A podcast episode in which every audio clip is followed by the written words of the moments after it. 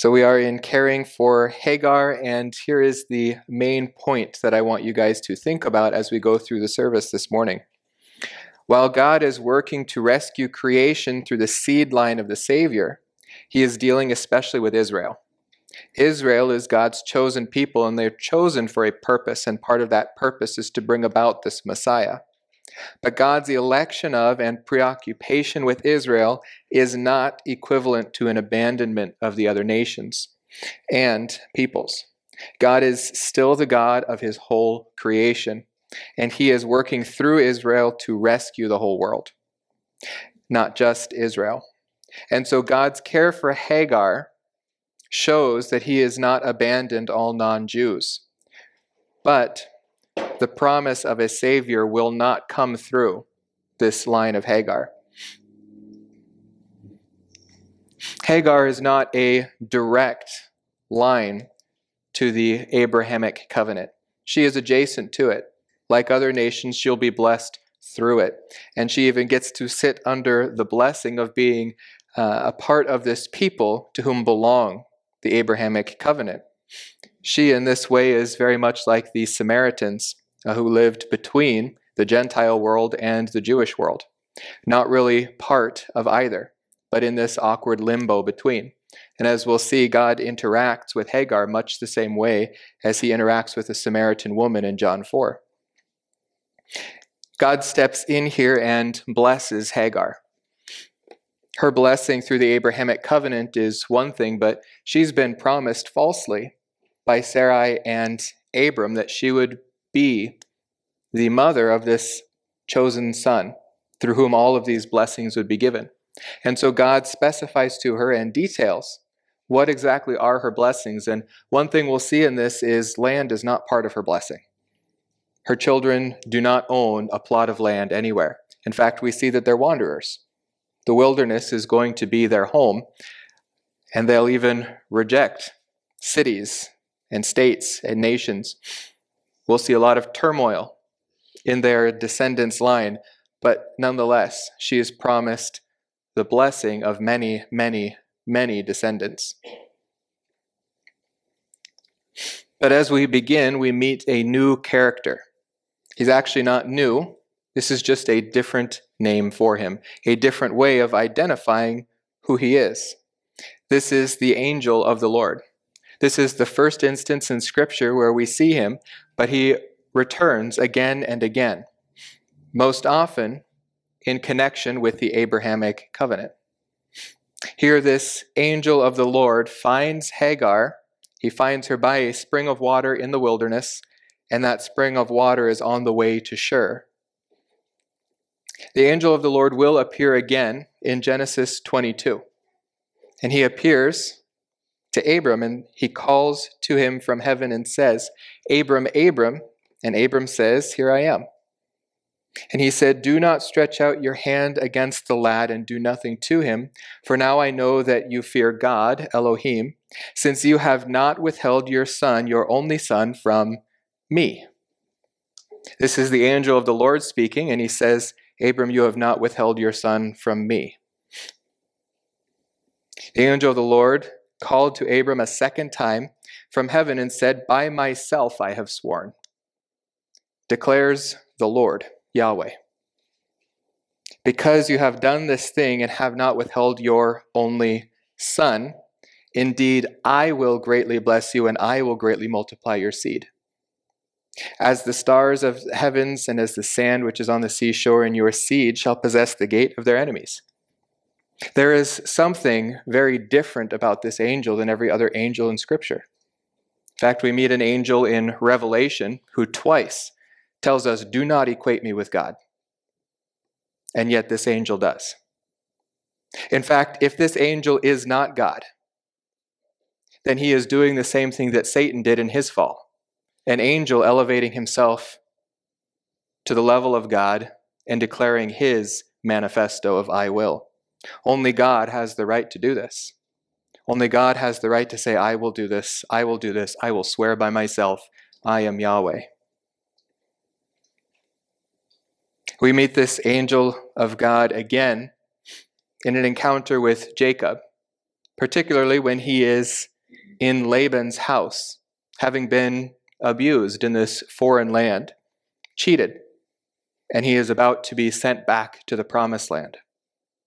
The angel of God said to me in, the, in a dream, Jacob, and I said, Here I am. And he said, Lift up now your eyes and see that all the male goats which are mating are striped, speckled, and mottled. For I have seen all that Laban has been doing to you. Now remember that as we go through this passage. God has seen this affliction of Jacob. God has seen how he has been cheated of what he was promised. And God says to Jacob, I am the God of Bethel. Now remember what Bethel means I am the God of the house of God. Where you anointed a pillar, where you made a vow to me. Now Jacob didn't make any vow to an angel. Jacob made a vow to the one true God of Israel. So he says, Now arise, leave this land, and return to the land of your birth. Go back to the promised land. In Exodus 3 2, Moses also meets this angel of the Lord. The angel of the Lord appeared to him in a blazing fire from the midst of a bush. And he looked, and behold, the bush was burning with fire, and yet the bush was not consumed. And then the Lord saw that he turned aside to look, and God called to him from the midst of the bush and said, Moses, Moses. And he said, Here I am. He said also, I am the God of your father, the God of Abram, the God of Isaac, and the God of Jacob. Then Moses hid his face, for he was afraid to look at God. Now, there are some who will try to say that this angel of the Lord is Gabriel, who is particularly concerned with the fulfillment of God's covenant promises with Israel. But I don't think there's any way to read these scriptures, these statements that this angel makes, and see that he is anything but a member of the Godhead. He is part of the Trinity. He is the one true God of Israel. And he has come down to meet his chosen people. But in this case, in Genesis 16, he has come down to meet one who has been promised by one of the promised people to be a part of it when she is not. And this is the first time he appears in this way. In Exodus, this angel of the Lord who speaks from the burning bush continues and he says, I have surely seen the affliction of my people who are in Egypt. He's seen it, he's paid attention to it. I have given heed to their cry, or I have heard their cry. Because of their taskmasters, for I am aware of their suffering. Keep these things in mind because this is what he will say to Hagar as well. And I think this is why Moses records this account for us and why he records it for the children of Israel, so that we can see the character and the nature of the God who has rescued them from Egypt. But in Exodus 3:10, after he meets Moses and he meets him in the wilderness of Midian, he says, "Go back to Egypt. Go back to the affliction that you're under, because I have a purpose for you there." Therefore, come now, and I will send you to Pharaoh, Pharaoh who he was running from, so that you may bring my people, the sons of Israel, out of Egypt. God has a tendency to do this. He will encourage, but he will send us into the very thing we're running from. He does this with Israel. He is about to do this with Hagar. And as we'll see with Hagar, she's offered a promise, a blessing, but she is told, Submit yourself back to Sarai. One thing we're not told in Scripture is that she continued to be abused by Sarai. We don't see that. We see that Sarai is still very bitter about this situation, but we don't see abuse from Sarai like we saw a few verses ago. God, after he spoke long ago to the fathers and the prophets in many portions and in many ways, in these last days has spoken to us in his Son whom he appointed heir of all things, through whom also he made the world, and he is the radiance of his glory and the exact representation of his nature. And he upholds all things by his word, by the word of his power. When he had made purification of sins, he sat down at the right hand of the majesty on high, having become as much better than the angels, as he has inherited a more excellent name than they. What I'm claiming in these scriptures is that the angel of the Lord is this very person, Jesus Christ, the second member of the Godhead. We see that he is distinguished at times from Yahweh. He is the angel of Yahweh. Angel is also an interesting word we think of it as these celestial beings that are less than God, not part of the human race, but a similar cognizant being. But that's not even the most common usage of this word malak in Hebrew. The first most common usage of malak is simply a messenger who is human. Any human messenger we meet in the Old Testament usually uses this term malak. He is a messenger who carries a message from one to another. Second, we see messengers from God. One of their primary uses in scriptures is human messengers from God prophets, priests, but also we even see the wind as a messenger from God in Psalm 104 4. It's not until we get to the third usage that we see heavenly messengers, particularly angels or angelic beings. And within those, down at the very bottom, letter D, Malak Elohim or Malak Yahweh, the angel of God or the angel of the Lord.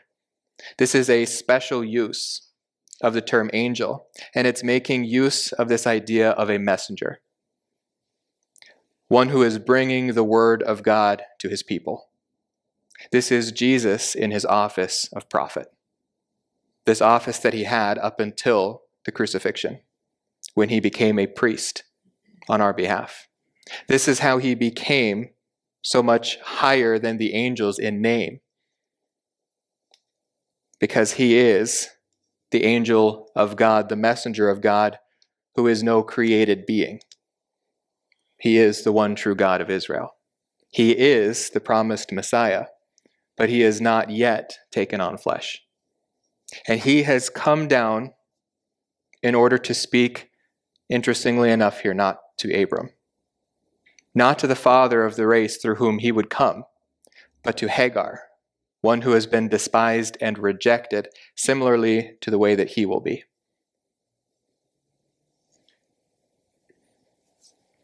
Like I said, this bears striking similarities with Jesus' encounter with the woman at the well, the Samaritan. Also, similarities with the Syrophoenician woman, again a Gentile,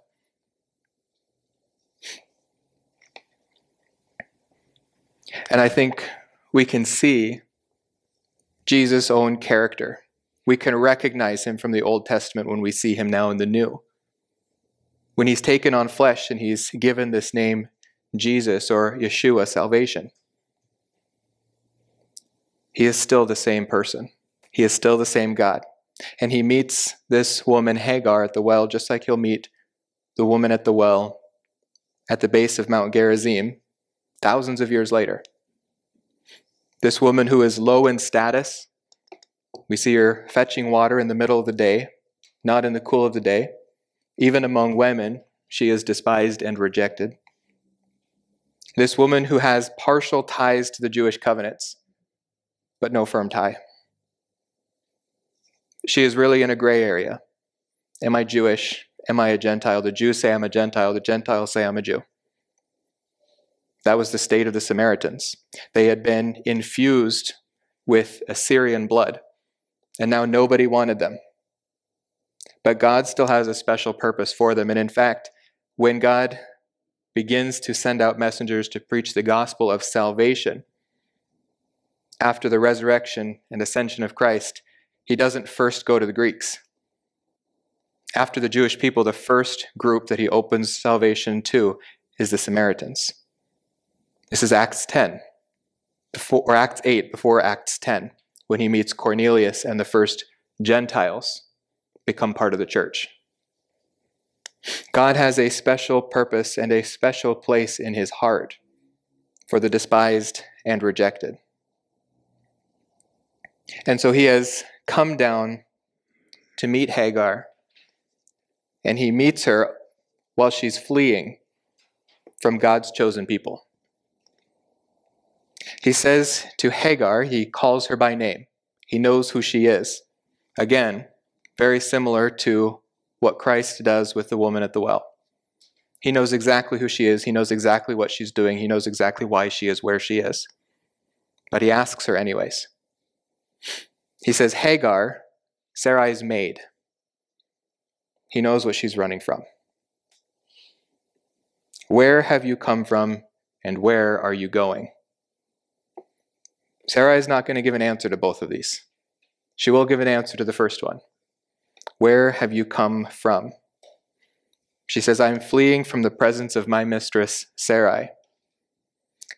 But we know where she is fleeing to, and God knows where she's fleeing to, because where does he meet her?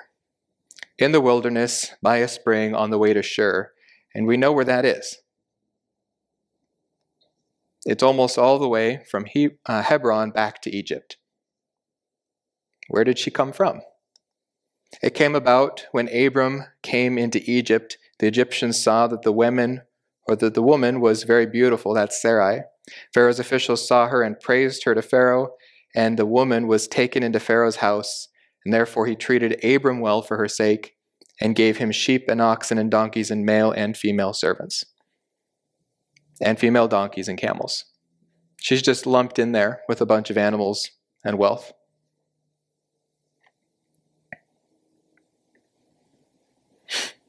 So, this woman who was sold in Egypt to this foreigner, taken out of the land, and once she's out of that land, promised an abundance of wealth, the promises of the one true God.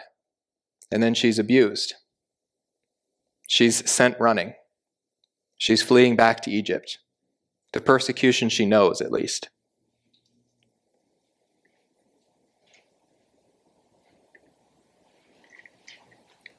This is a lot like Israel.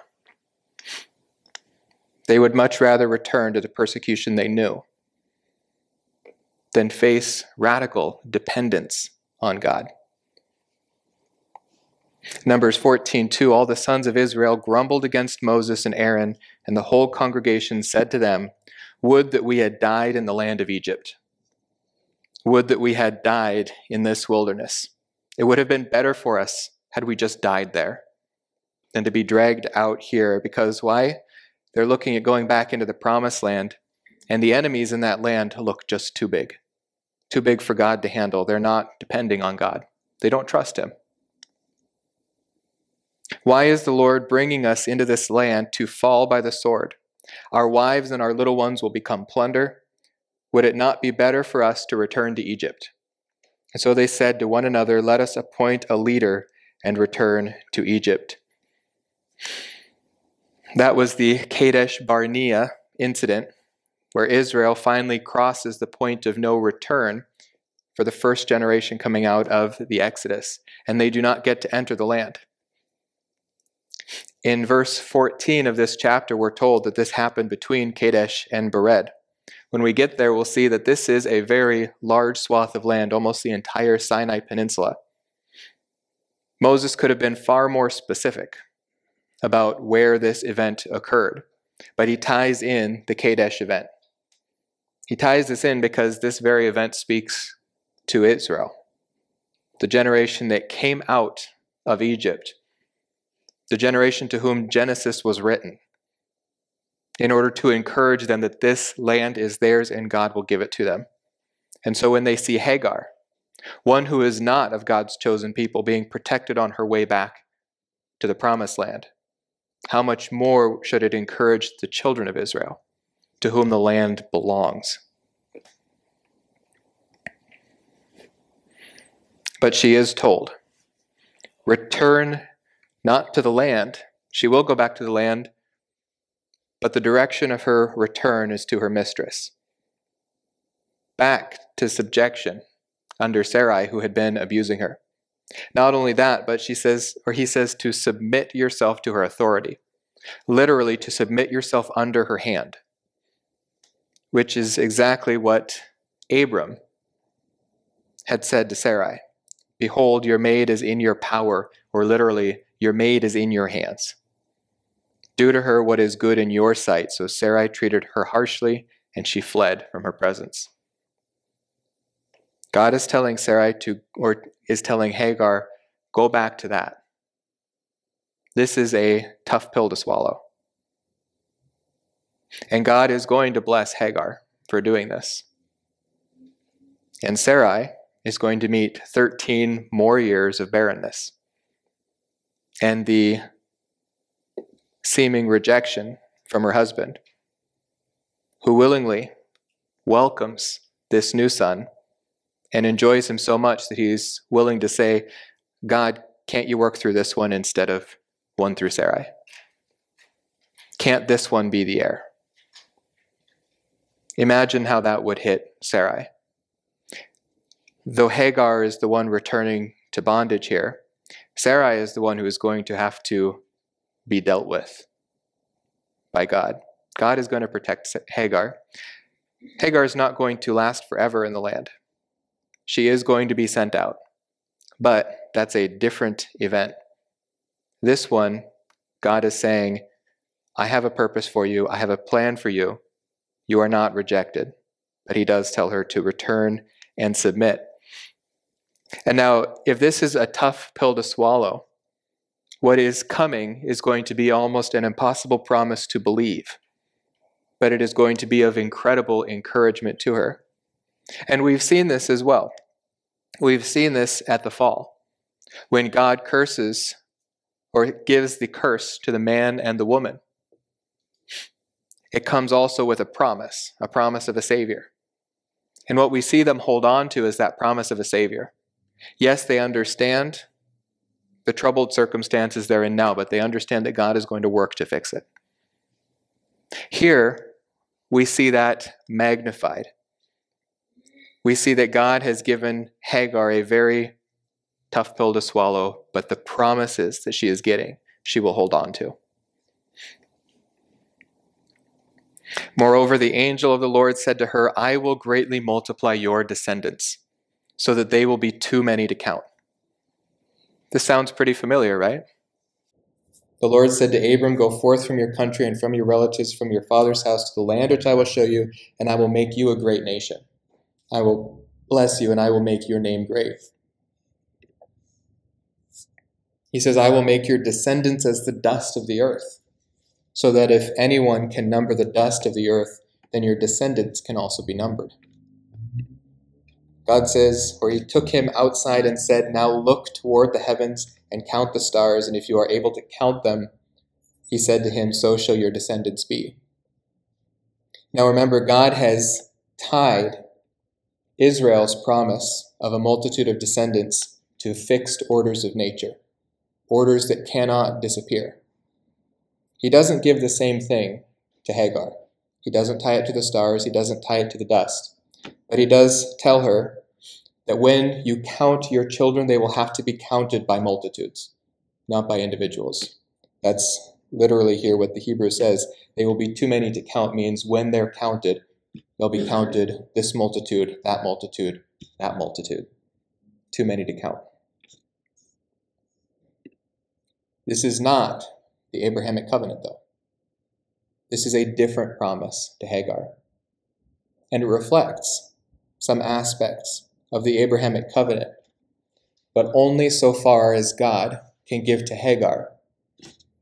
Because the true blessing is still going to come through the Abrahamic covenant to her, not as a direct recipient, but as an adjacent recipient. When Israel receives their blessing, their land, their Messiah, Hagar will be blessed 10 times, actually, can't even quantify how much more she will be blessed by the Abrahamic covenant, but the Abrahamic covenant will not be fulfilled through her. In Genesis 12:7, God promises to Abram, "To your descendants I will give this land." No such promise is made to Hagar. So he built an altar there to the Lord who had appeared to him.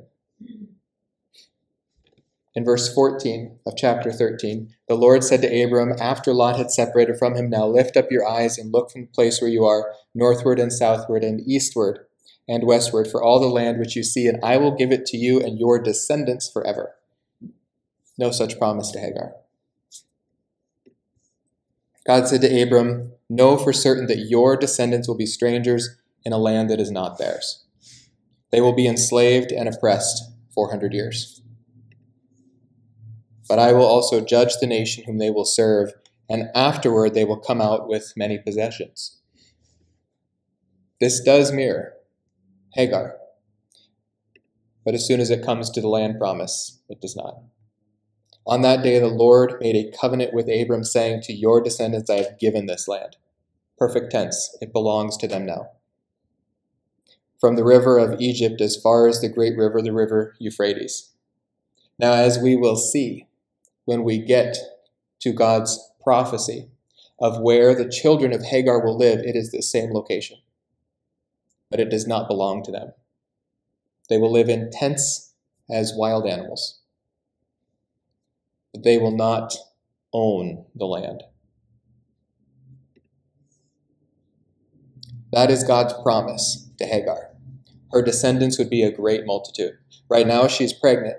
She will give birth to that child. That child will be blessed with children.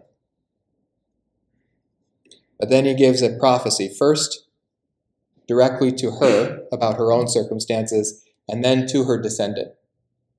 Because one thing we see in the promise line of Abram is while there is an immediate child, there is always a future child being looked for. There is always one who is going to fulfill that promise the one who would crush the head of the serpent. For Hagar, the fulfillment of her promise is in her direct son. There is no future son to be looked forward to. There will be descendants, but there is no one descendant that is promised as a promised seed. The angel of the Lord said to her further, Behold, you are with child, and you will bear a son, and you shall call his name Ishmael. Does this sound familiar to anyone? The angel Gabriel said to her, to Mary, Do not be afraid, Mary, for you have found favor with God, and behold, you will conceive in your womb and bear a son, and you shall name him Jesus.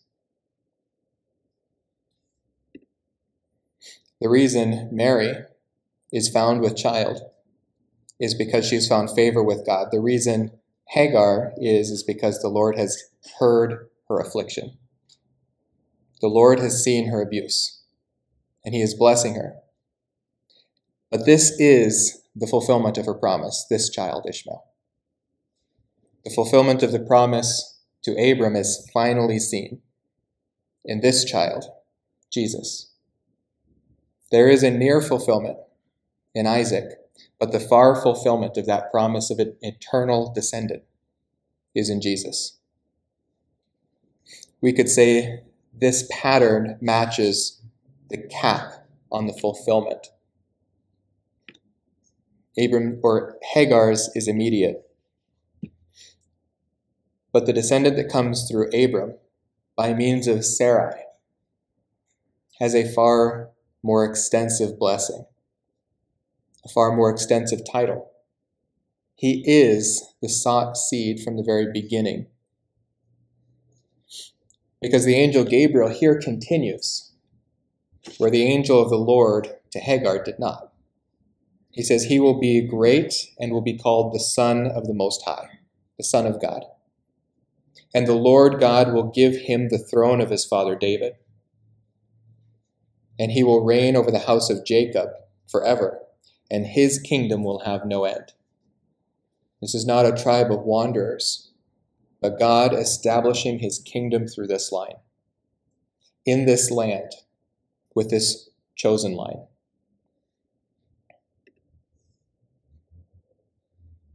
Hagar will be blessed more through Abram's covenant than her own with God. And it goes all the way back to Genesis 12:3, this promise that in you, in Abram, all the families of the earth will be blessed. Hagar should be looking forward to the seed line of Abram even more than she's looking forward to her own son. But now the Lord gives her a prophecy about her child. She knows her immediate future, but what is her distant future through her descendants. The angel of the Lord said to her, Further, behold, whoops, this is the same one. Okay, we'll talk about this first. You shall call his name Ishmael. Ishmael is a sentence in Hebrew. They would do this quite often. In fact, we'll see this multiple times even in this passage. Ishmael means God has heard. She gives the reason, or he gives the reason why this child should be named Ishmael, because the Lord has heard your affliction. So that through her child, she'll remember this interaction with God. Jesus was given the name Jesus, Yeshua, because Yoshia in Hebrew means salvation. That we can remember, and they can remember, that through this one comes the salvation of the world. God's going to name Abram's child Laughter, Isaac, because both he and Sarai laughed at the notion that God would fulfill this promise. Interesting that these two sons, Ishmael and Isaac, one demonstrates the lack of faith of the parents. It's a chide on them. But God's name for Hagar's son represents his own faithfulness to her. Remember in Exodus 3 7, what God said to Moses. He said, I have surely seen the affliction of my people who are in Egypt, and I have given heed to their cry. I've heard their cry. I've heard their affliction because of their taskmasters, for I am aware of their sufferings. God is a God who hears the cries of the oppressed. God continues his prophecy about this descendant of Hagar. He will be a wild donkey of a man. Now, this is a very clean translation of this compared to others, and the commentaries love going on talking about is this a derogatory comment on Hagar's son? And in a way, it is, yes. This is not necessarily a compliment, but it is a statement of fact.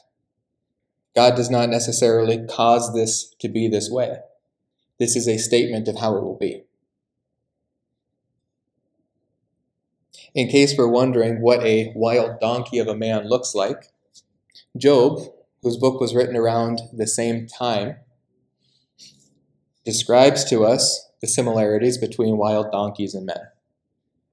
He says, Behold, as wild donkeys in the wilderness, they go forth seeking food in their activity, as bread for their children in the desert. They harvest their fodder in the field and glean the vineyard of the wicked. They spend the night naked without clothing and have no covering against the cold. They are wet with the mountain rains and hug the rock for want of a shelter. This is a Bedouin lifestyle. This is a nomadic lifestyle. Now, that was Job's explanation. God mirrors this explanation later on in Job 39. He says, Who sent out the wild donkey free?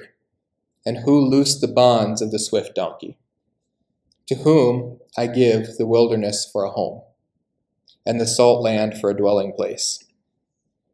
He scorns the tumult of the city. He doesn't want to live there. He has no use for it, no purpose for it.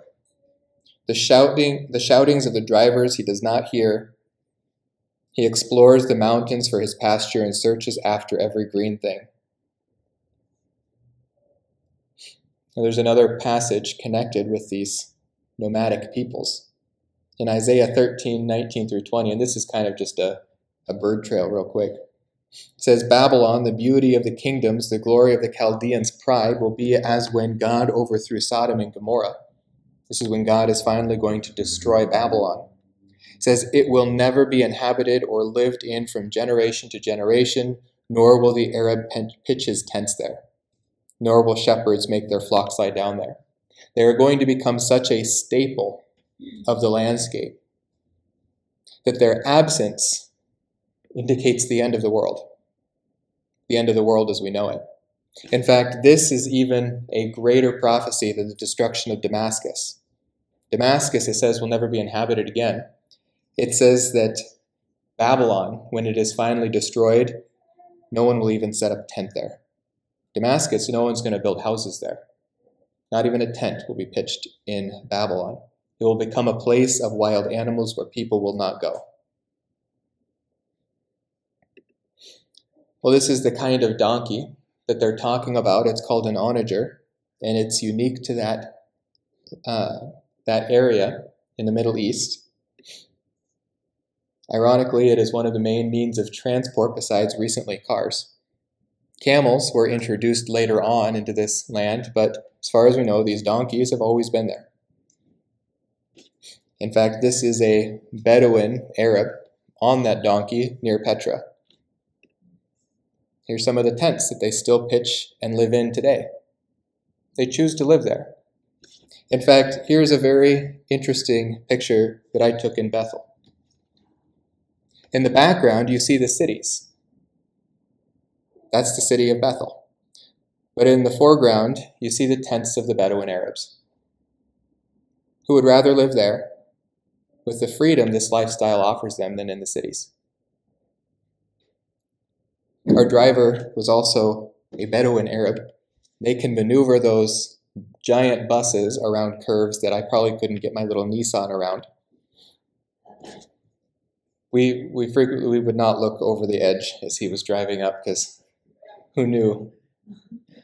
But uh, he was telling us that the Israeli army actually makes use of these Bedouin Arabs. They like living there in the land of Israel because, unlike some of the other lands, they have more freedom there. They have the freedom to live this kind of lifestyle without oppressive governments telling them, no, you can't. You have to join this army and destroy these people. The Druze up in the north are kind of the same. But he said the Israeli army will use these Bedouin Arabs to track down people who enter into Israel without permission. They've got a border fence around their whole country. Most of it is electric wire with cameras. But these guys can get over it pretty quick and run away, and the Israelis can't find them. But these Bedouin Arabs can. I mean, these people who sneak into Israel, they'll get pretty tricky. They'll, they'll turn their soles of their shoes around backwards. So it looks like they're running the opposite direction. So when the Israelis are trying to track them, they're heading away from them rather than towards them. But the Bedouins can look at that footprint, see where the pressure points are, and know that the shoe's on backwards. They're running the other direction. So they rake the ground around the border so that these Bedouins can more easily see the imprints in the ground. And they said they have almost a 100% success rate with these Bedouin Arabs. This is the land that they live in. It does not belong to them, but they know it well. They know it very well. So, while that's not necessarily a compliment to be a wild donkey of a man, we see some talent, some skill. This truly does become who they are. But we also see this prophecy his hand will be against everyone, and everyone's hand will be against him. Now, notice there are two sides to this coin. It does not just say that his hand will be against everyone. He is not just going to be a warmonger, but wars will also find him. Conflict will find him constantly too. And throughout the ages, the Middle East has always been a tumultuous plot of land. This is the land of the Bedouin Arab. This is the wars for the promised land in the first few centuries after Christ. This is an artist rendering of it. Wars in Turkey. Wars in India, where they were mercenaries. They found war, it wasn't even their own. They're not the only people who do this, but their entire history is marked by warfare even today. Some of the most dangerous places to be is in the land that these people live. And like I said, it's not just them going out and finding conflict, conflict also finds them. It's just who they are as a people. This was a prophecy that God told us 4,000 years ago. Conflict will mark their very existence. But he says he will live to the east or against all of his brothers. The Hebrew in this entire passage is very difficult. I didn't even get to these slides until last night because this was almost impossible to translate. especially for someone who is not a very talented Hebrew scholar. But the east is nowhere in this passage. The word east. And so I don't think it would be proper to connect this with things like Cain going off and living in the east, or Adam and Eve being sent out of the garden and living to the east. Because Moses is usually pretty specific. He'll use that term east to indicate departing for a poorer life. Here it just says that they will live against, they will live facing against their brothers. And this does have two aspects to it one metaphorical and one very literal. An eastward direction may be part of the idea because they will live next to, facing their brothers who are butted against the Mediterranean Sea. The only direction they could live facing them is to the east. But also, and probably more the idea here, is that they will live against their brothers. Most of their conflict will be had with their brothers. Now, this Ishmaelite will have two brothers. His brother, Isaac, who's a half brother, and his brethren by nation, the Egyptians.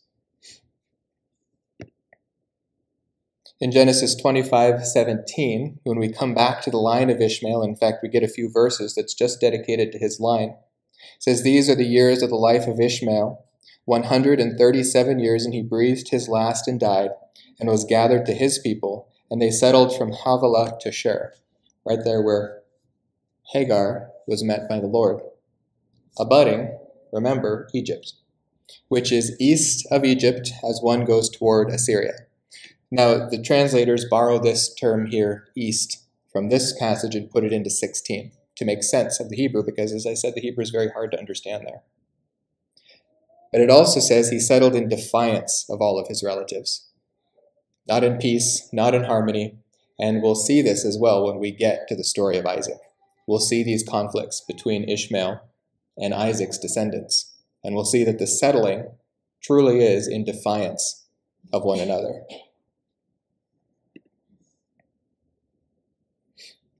Moving on to Hagar's response. God's given her a lot of promises here. He's also given her a very hard command to return to Sarai. Now, there's two possible responses. No, I'd rather go back to Egypt. If she's focusing on the command that God gave her and the difficulty of it. But rather, she chooses to depend and to focus on the promise of God. Then she called the name of the Lord who spoke to her. You are a God who sees. For she said, Have I ever, or have I even remained alive here after seeing him? Now we're going to mess with this translation a bit, but notice what she says here. It says, She called the name of the Lord who spoke to her. You are God who sees. Now in Genesis 12 8, Abram called upon the name of the Lord.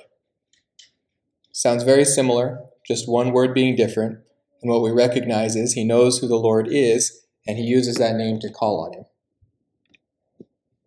But that's not what we see here. Hagar does not call upon the name of the Lord, she calls the name of the Lord. You are God who sees.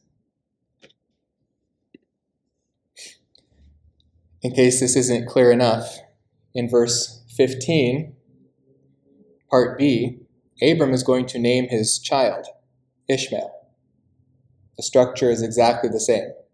She called the name of the Lord who spoke to her El-roi. Abram called the name of his son, whom Hagar bore, Ishmael.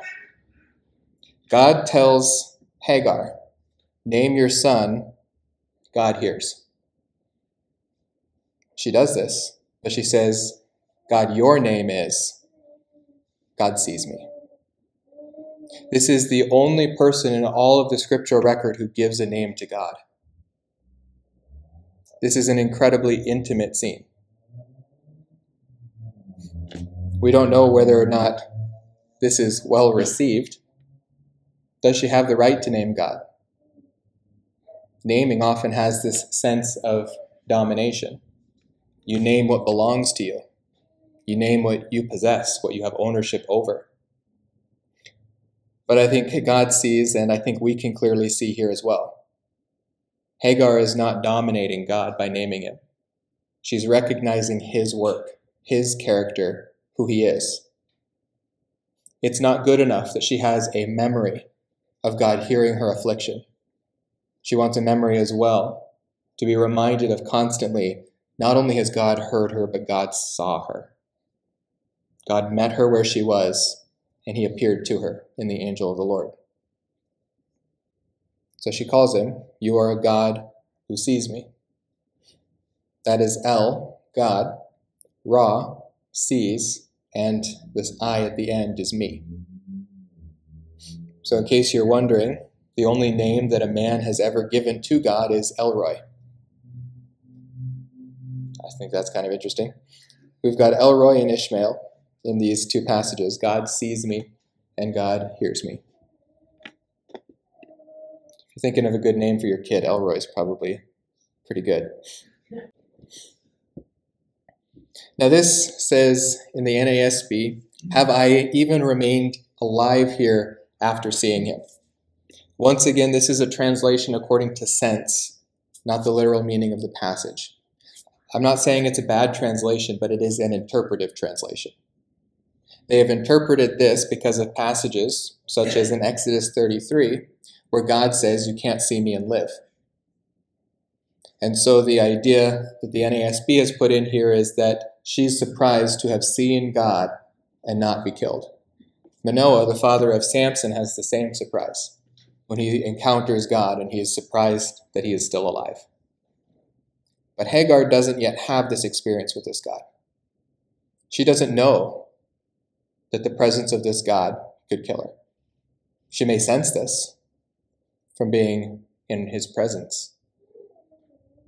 But it doesn't seem that that is what is going on here in this passage, especially because we have to twist the Hebrew in order to get there. I think the simplest sense of this is Have I really looked upon the one who sees me? It's her surprise, it's her shock, and her amazement. Not only does he see her, but she can see him. This is a God unlike any God she has ever heard of. And I think this bears out as well because when she named, or when she names the well where God meets her, she says, This is the well of the living one who sees me. The living one is a special term used for God in comparison to the dead gods of the pagans, the gods who do not live, the gods who cannot appear and speak to people. This is a God that she did not know in Egypt. This is a God that she has met through her abusers, of all people. But this is a God who has come down to meet her individually and has spoken to her and has promised her what man promised and failed to give. And so she names God, God sees me. And then she names the well, the well of the living one who sees me. And it is between Kadesh and Bered. Bered is probably on the border of Egypt. We don't really know where exactly it is, but this seems to be the sense of the passage. She is somewhere on the way of Shur, which goes across the northern part of the Sinai Peninsula, and Kadesh is pretty far in the east. Well, now we get to the birth of Ishmael. The promise that God gave her is fulfilled here very quickly. Hagar bore Abram a son. Hagar did not bore, bear Abram and Sarai a son. She bore Abram a son. Remember, Sarai would have to adopt this child formally. Sarai rejects him. She does not want him. Remember in verse 2, Sarai said to Abram, Now behold, the Lord has prevented me from bearing children. Please go into my maid, and perhaps I will obtain children through her. This Sarai's plot work. No, she does not bear children through Hagar. Abram receives an illegitimate child through Hagar. Actually, he's not even illegitimate because part of Sarai's plan is for Abram to marry Hagar in addition to her, so that the son can be a descendant of Abram. So she's despised her marriage. She's despised God's promise. And she's really the one who bears the brunt of the consequences here. Abram called the name of his son, whom Hagar bore, Ishmael. God told Hagar to name the son Ishmael. Hagar is not the one who does the naming because Abram has the right to name his son. But Abram is faithful to the report that Hagar gave him to name Ishmael, God hears. And at this point, Abram is 86 years old when Hagar bears Ishmael to him. 86 is pretty old to become a father for the first time. Next time we meet Abram at the beginning of Genesis 17, Ishmael is still his only son. He has not had a son by Sarai, but now he is 99 years old, 13 years later. Last time God was silent for a time, it was about 10 years. God is silent here, at least according to Revelation, for 13 years after this. But then God is going to intervene once again. It says, When Abram was 99 years old, the Lord appeared to Abram and said to him, and here is where he will begin to promise to him the fulfillment of the promise that sent him into the land of promise in the first place the promise of a descendant through Sarai. And in fact, in chapter 17, because Abram and Sarai just seem to not get it, not only is God going to say this one will come through the body of Abram, but he'll say this one will come through the body of Sarai as well. I do think it's interesting that one of the most intimate scenes we've seen between an individual and God yet has been between God and a Gentile, has been between God and one who is not a direct recipient, but an adjacent recipient to the promise given to Abram. All of us, as members of the church, unless for some reason we're also Jewish, which I don't think any of us are Jewish here, we are all adjacent recipients to this Messiah. He did not come through our line. He is not a brother according to the flesh by race or nation, but he is our Savior. He is our kinsman redeemer. Because although Hagar is not a child of Abram or from the line of Abram, she is a child of Adam. And Jesus came in the flesh, the same flesh that Adam bore, in order to save the whole world. The difference for Israel is God had a purpose for the Savior to come through them and not through Hagar. God is faithful to all of his promises, and God has a purpose for all of his people. Some will choose, many will choose, to reject God. Far too many. But that does not mean that God has not cared for and given them every opportunity to receive, to receive the blessing of the Savior. Let's pray. Dear Father, we praise you for your faithfulness. We praise you for your love and intimacy with us. We recognize that it was we who walked away from you in the garden. And as we all stand in Adam through our natural birth, we need a Savior. We thank you that you have worked through history in order to provide that Savior, and that having provided that Savior, he has been given to the whole world. That we may all have hope in the salvation of Jesus Christ, that we would receive it on the basis of grace through faith alone. We praise you in the name of your Son, Jesus. Amen.